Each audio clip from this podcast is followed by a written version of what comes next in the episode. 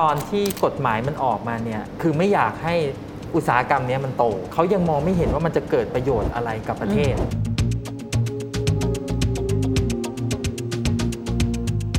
ผู้ที่ดูแลประเทศเนี่ยอยากให้ตัวเนี้ยเป็นฟันเฟืองหรือเปล่า ถ้าจับไม่เอาครับเขาจะได้รู้ว่าเขาไปทำต่างประเทศง่ายกว่า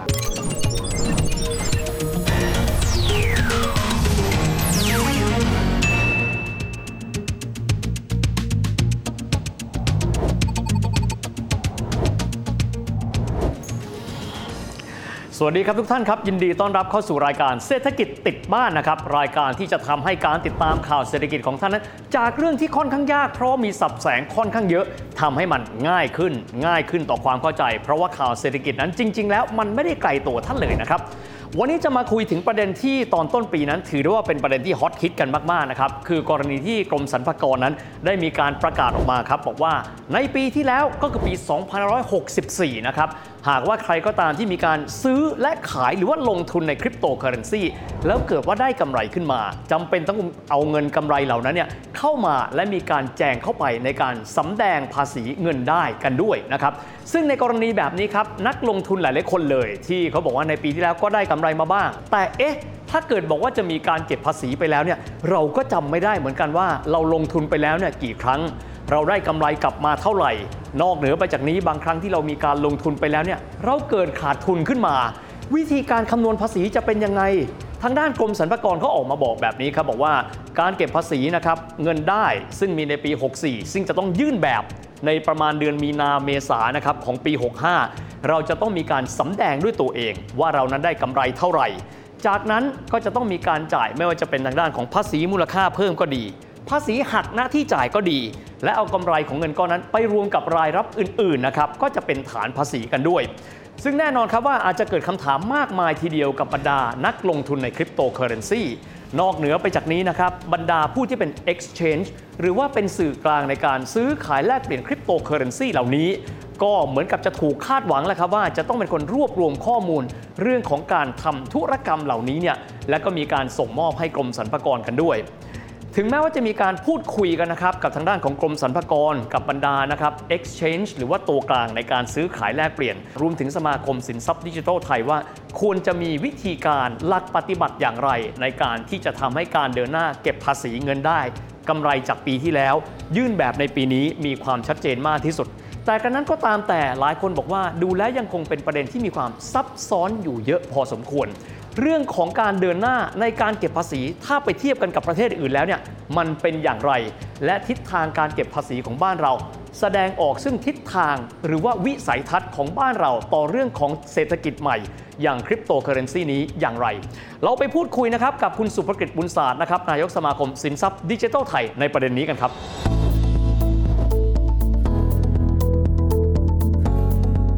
ตอนที่กฎหมายมันออกมาเนี่ยมันเหมือนกับว่า discourage คือไม่อยากให้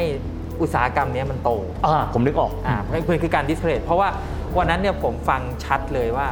อ่าในแนวคิดเนี่ยคือเขายังมองไม่เห็นว่ามันจะเกิดประโยชน์อะไรกับประเทศครับแล้วมันก็ไม่ได้มีคนอย่างพวกผมหรือว่าคนที่ที่มีความเห็นเอ่อว่ามันสามารถสร้างโอกาสได้นะ ไปเล่าให้ให้กับเขาฟังอืมอืมเพราะฉะนั้นมันก็เลยกลายเป็นว่าภาพเนี่ย มันดูเป็นเหมือนกับ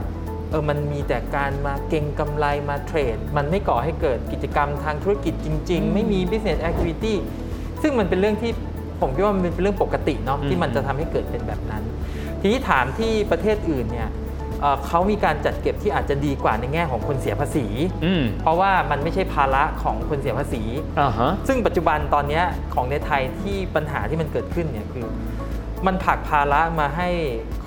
คนที่เทรดเนี่ยเป็นคนจ่ายนึกออกใช่ไหมโหวุ่นวายมากเลยจ่ายก็ต้องจ่ายอืมเซลล์ดีแคลร์มันจะต้องมารวบรวมหลักฐานต้องไปเอาในการข้อมูลเดิมๆที่ตัวเองได้กำไรเท่าไหร่และเมื่อไหร่มาใช่ใช่ใช่ซึ่งในต่างประเทศเนี่ยอย่างในอเมริกาเนี่ยเขาเขาจะให้เอ็กชแนนเนี่ยเป็นคนช่วย ให้ตัวกลางให้ตัวกลางเป็นคนช่วย เพราะว่ามันมีข้อมูลอยู่แล้วครับมันก็คือแค่ generate รายงานหรือ generate report แต่ว่าในประเทศไทยเนี่ยเอ่อมันไม่ได้มีกฎหมายแบบนั้นแล้วก็ คือชัดเจนเลยว่าอย่าง exchange เนี่ยไม่ได้มีหน้าที่ในการส่งภาษีใช่ไหมแล้วก็หน้าที่หลักของผู้ผู้ที่มีรายได้เนี่ยต้องทำหน้าที่เหมือนเขาเรียก self declare คือต้องมามาบอกเองอะเราก็ต้องเตรียมหลักฐานเองด้วยอืมเพราะฉะนั้นจริง ๆ ตอนที่เราคุยกันกับทางสมกรเนี่ยเขาเขาเห็นปัญหาแล้ว แล้วเขามองว่าจริงๆอะผู้เสียภาษีอะควรที่จะง่ายอืมเราสังเกตเราเห็นวิวัฒนาการในปีนี้ผมเสียภาษีผมก็เห็นวิวัฒนาการนะว่าเขาเริ่มไปเชื่อมกับอ่าระบบ ประกันอืมเขาเริ่มเชื่อมกับระบบเอ่อที่เป็นมหาดมหาดไทยแม้ที่เอาชื่อลูกชื่อพ่ออ่าชื่อแม่เขาเริ่มเอาคอนเน็กเข้ามาแล้วซึ่งมันทำให้เราเนี่ยง่ายขึ้นในการที่เราจะยื่นตัวภาษี คือเขารวบรวมข้อมูลมาระดับหนึ่งด้วยอ่าเขาซึ่งผมก็คิดว่าเขาคงจะค่อยๆทยอยแหละแล้วก็อันเนี้ยเป็นอันหนึ่งที่สิ่งหนึ่งที่เขาพยายามที่จะทำเนี่ยก็คือว่าจะทำให้คนเสียภาษีเนี่ยง่ายขึ้นอืมซึ่งอันนั้นจะเป็น long term เนาะเพราะในในสิ่งที่เราคุยกันเนี่ยก็คือว่าเออ ตอนที่มันมีประเด็นกันร้อนๆนะนะอืมอืมสั่งสัมภากรเนี่ยเราก็เสนอไปว่าเฮ้ยถ้างั้นนะคุณมาทำให้ตรงนี้มันชัดได้ไหมอืมและอันไหนที่มันทำไม่ได้จริงๆอะช่วยผ่อนปลนอะแล้วสุดท้ายอะเรามองกันยาวๆได้ไหมว่า จะทำยังไงให้อุตสาหกรรมเนี้ยมันโตไปในทางที่มันควรจะโตโอเค ก็คือคุณคุณไม่อยากให้มันโตทางนี้ แต่คุณไม่ใช่ไปอั้นมัน แต่ควรจะเปิดให้มันโตไปในทิศทางที่คุณอยากให้มันไปอืมอืมอะก็เพราะว่าเพราะว่าคุณอยากให้มันเห็น มันมีกิจกรรมทางธุรกิจใช่ไหมอืมแต่ปัจจุบันเนี่ยไอ้เรื่องภาษีที่คุณทำ ICO อะมันมีปัญหาว่าตอนออก IPO เนี่ยแทนที่มันจะมันจะไม่เสียภาษีที่เป็นรายได้นะมันกลับกลายไปเป็นรายได้อืมผมเรสฟันได้ร้อยบาทอะโดนหักไปแล้ว 15 บาท โอเค มันมันใช่เหรอ คือทุนที่เาระดมมาก็หายไปคุณเราหายไป 15%ทั้งทั้งทั้งที่ยังไม่ได้ประกอบกิจกรรมเลยอืมซึ่งอันเนี้ยครับผมคิดว่าทางผู้ทางผู้ที่ดูกำกับดูแลเห็นประเด็นปัญหา มันเลยกลายเป็นว่าจะให้คุณมาทำทำกิจกรรมทางธุรกิจผ่าน ICO ได้ยังไง ในเมื่อ คุณตั้งกฎหมายแบบเนี้ยมันก็เลยเห็นแต่การเทรดกันเนี่ยไม่มี ICO เลยนะครับ แต่สิ่งที่ภาษีที่เราคุยกันสำหรับรายย่อยที่เทรดเนี่ยก็คือ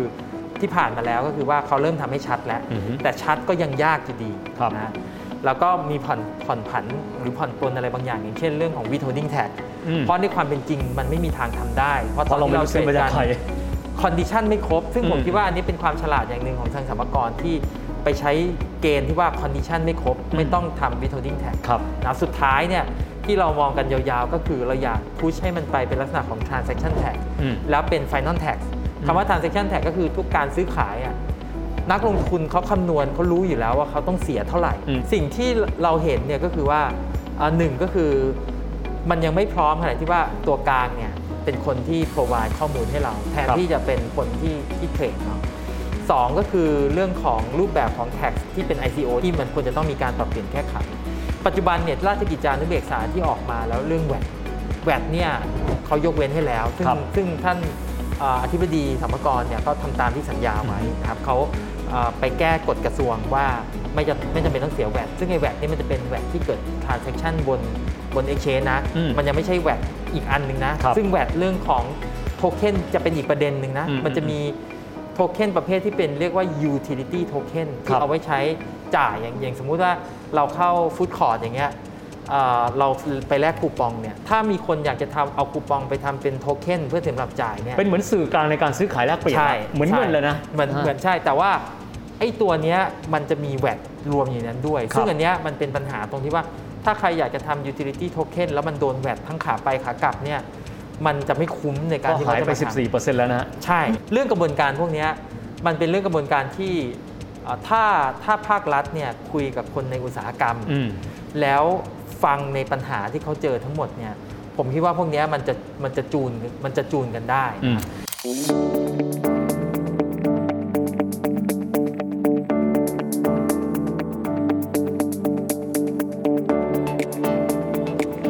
หลังจากที่ได้มีการพูดคุยกันหลายรอบนะครับ ระหว่างทางกรมสรรพากร ซึ่งเป็นผู้จัดเก็บภาษีเงินได้ ซึ่งก็รวมถึงกำไรจากการเทรดคริปโตเคอเรนซีนี้นะครับกับทางสมาคมสินทรัพย์ดิจิทัลไทย และสมาคมและผู้ประกอบการในอุตสาหกรรมที่มีความเกี่ยวข้อง ก็ทำให้ได้ข้อตกลงกันมาในหลากหลายประการด้วยกันนะครับข้อแรกเลยที่หลายคนมีความวิตกกังวลกันมากคือ คิดแต่กำไรแล้วไม่เอาส่วนที่ลงทุนและขาดทุนเข้ามาหักกลบลบหนี้กัน อันนี้ทางกรมสรรพากรบอกว่า อันนี้สามารถเอาส่วนที่ขาดทุนนี้เนี่ย เข้ามานะครับในการที่จะคิดคำนวณรายได้กำไรสุทธิได้ด้วย นอกเหนือไปจากนี้สิ่งที่หลายคนบอกว่าอุ๊ย แล้วเราจะไปรู้ข้อมูลได้อย่างไร วิธีการซื้อขายเนี่ยมันแตกต่างไปจากการซื้อขายสิ่งอื่น ก็คือเรื่องของภาษีหักณที่จ่ายที่ภาษาฝรั่งเขาเรียกว่า withholding tax ส่วนนี้ก็จะไม่ได้มีการเก็บกันด้วยนะครับนอกเหนือไปจากนี้เรื่องของการรวบรวมข้อมูล ก็จะเป็นการรวบรวมข้อมูลที่คนที่ลงทุนและได้กำไรนั้น เป็นผู้รวบรวมข้อมูล จากนั้นก็สำแดงต่อกรมสรรพากรด้วยการกรอกเข้าไปแหละครับ ในการยื่นแบบภาษีพงด 9091 แบบนี้เป็นต้นครับแต่อีกหนึ่งประเด็นนะครับก็คือเรื่องของการเดินหน้าในการเก็บภาษี การซื้อขายคริปโตเคอเรนซีจนกระทั่งมีกำไรแบบนี้เนี่ยไม่ได้เป็นการแสดงออกนะครับ เพียงแต่เรื่องของความพยายามของทางภาครัฐ ในการที่จะเก็บภาษีหารายได้เข้ารัฐ แต่อีกหนึ่งมุมครับเป็นการสะท้อนออกซึ่งมุมมองของทางภาครัฐ ว่ามีอย่างไรนะครับต่อเรื่องของการพัฒนาอุตสาหกรรมคริปโตเคอเรนซีรวมถึงสินทรัพย์ดิจิทัลนี้ ว่าจะเป็นฟันเฟืองตัวใหม่ของเศรษฐกิจไทยหรือไม่สำหรับประเด็นนี้คุณสุภกิจบุญศาสตร์ซึ่งได้มีการพูดคุยกับภาครัฐ หลายครั้งมีข้อเสนอแนะมากมาย ในฐานะของนายกสมาคมสินทรัพย์ดิจิทัลไทย มีมุมมองในส่วนนี้อย่างไร ไปฟังกันเลยครับ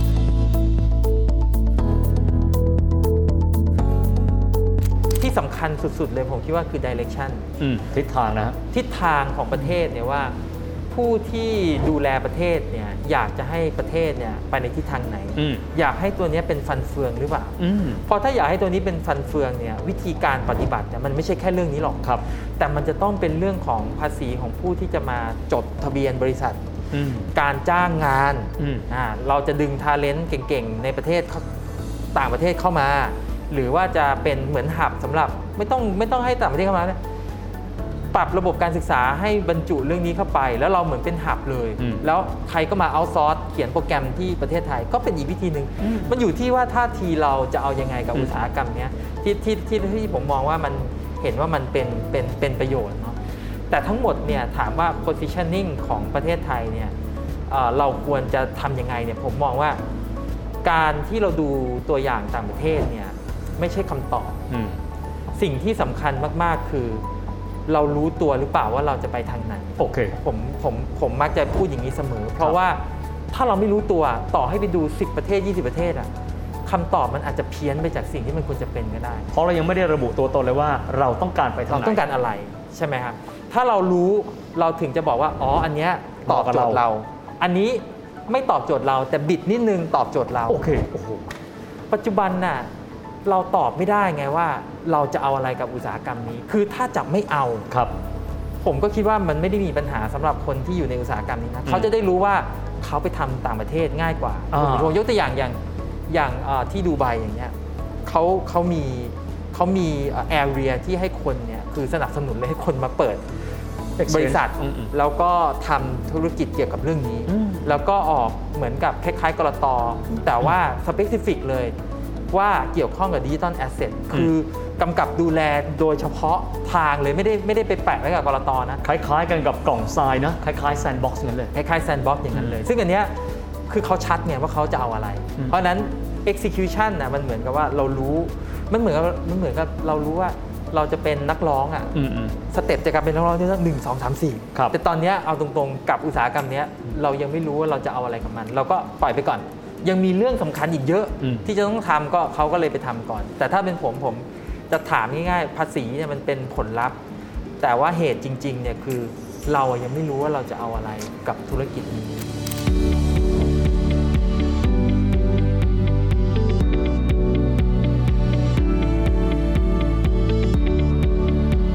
สิ่งที่คุณสุภกิจได้บอกนะครับว่า เราจะเดินหน้าอย่างไร ให้เรานั้นสามารถที่จะเก็บเกี่ยวโอกาสนี้ได้ ขณะเดียวกันครับ ลดความเสี่ยงเหล่านี้ให้ได้น้อยที่สุด แต่ทั้งนี้ครับเราต้องหันกลับมามองตัวเรา พวกเราทุกคนในฐานะที่เป็นส่วนหนึ่งของระบบเศรษฐกิจนี้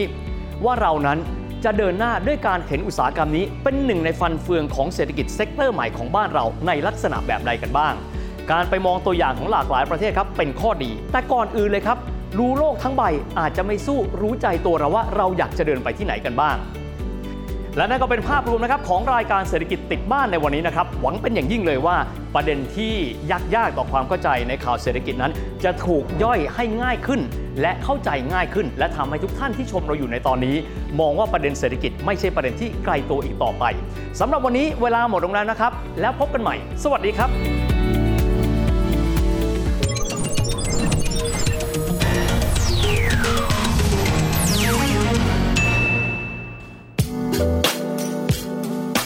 ติดตามรายการทางเว็บไซต์และแอปพลิเคชันของไทย PBS Podcast Spotify SoundCloud Google Podcast Apple Podcast และ YouTube Channel Thai PBS Podcast Thai PBS Podcast. View the world via the voice.